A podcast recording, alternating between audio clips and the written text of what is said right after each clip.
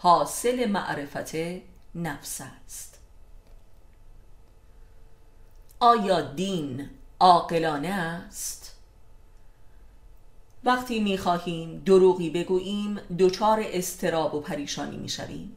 و پس از دروغ گفتن هم تا دم مرگ نگران رسوا شدن آن هستیم و آنگاه هم که رسوا شد اعتماد را نابود کرده و در ورطه بدبینی سقوط می کنیم و همه تلاش های ما در نزد دیگران محمل و مسحک و بیارزش می شود پس دروغگویی واقعا بد و ام الفساد است. زیرا عقل تجربی ما این امر را تصدیق می کند وقتی کسی را فریب داده و زنا می کنیم به طرزی جادویی به او مبتلا شده و به دامش می افتیم و مجبوریم که خود را عاشق جلوه دهیم و در این دروغ بزرگ نیز مجبور به ریاکاری می شویم که یا مجبوریم با او ازدواج کنیم که رابطه ای بر بدبینی و تهمت است و جهنمی برپا می کند که در آن می سوزیم و یا اگر فرار کنیم یاد و ابتلای این رابطه نامشروع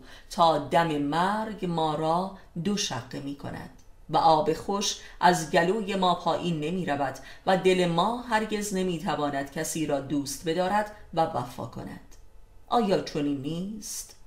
پس به راستی که زنا کاری احمقانه و عذاب آور و ناحق است.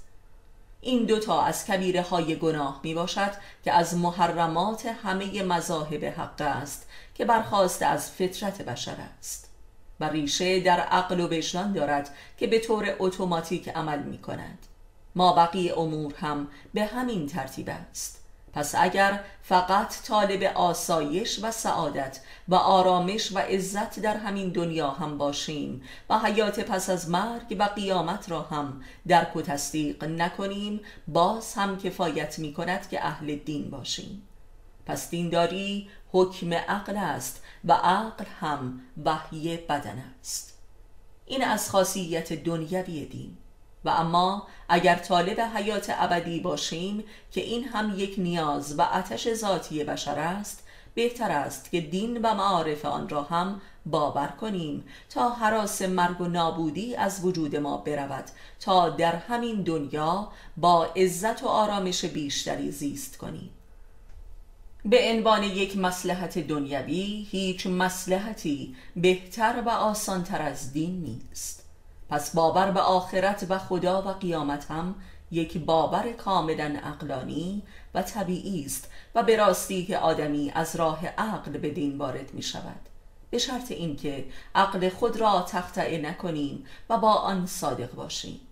پس هر آدم صادقی نمی‌تواند دین را ترد کند و لذا صدق نیز از اساس دین است. آنکه عاقل و صادق باشد خود به خود اهل دین می شود کفر محصول حماقت بشر است.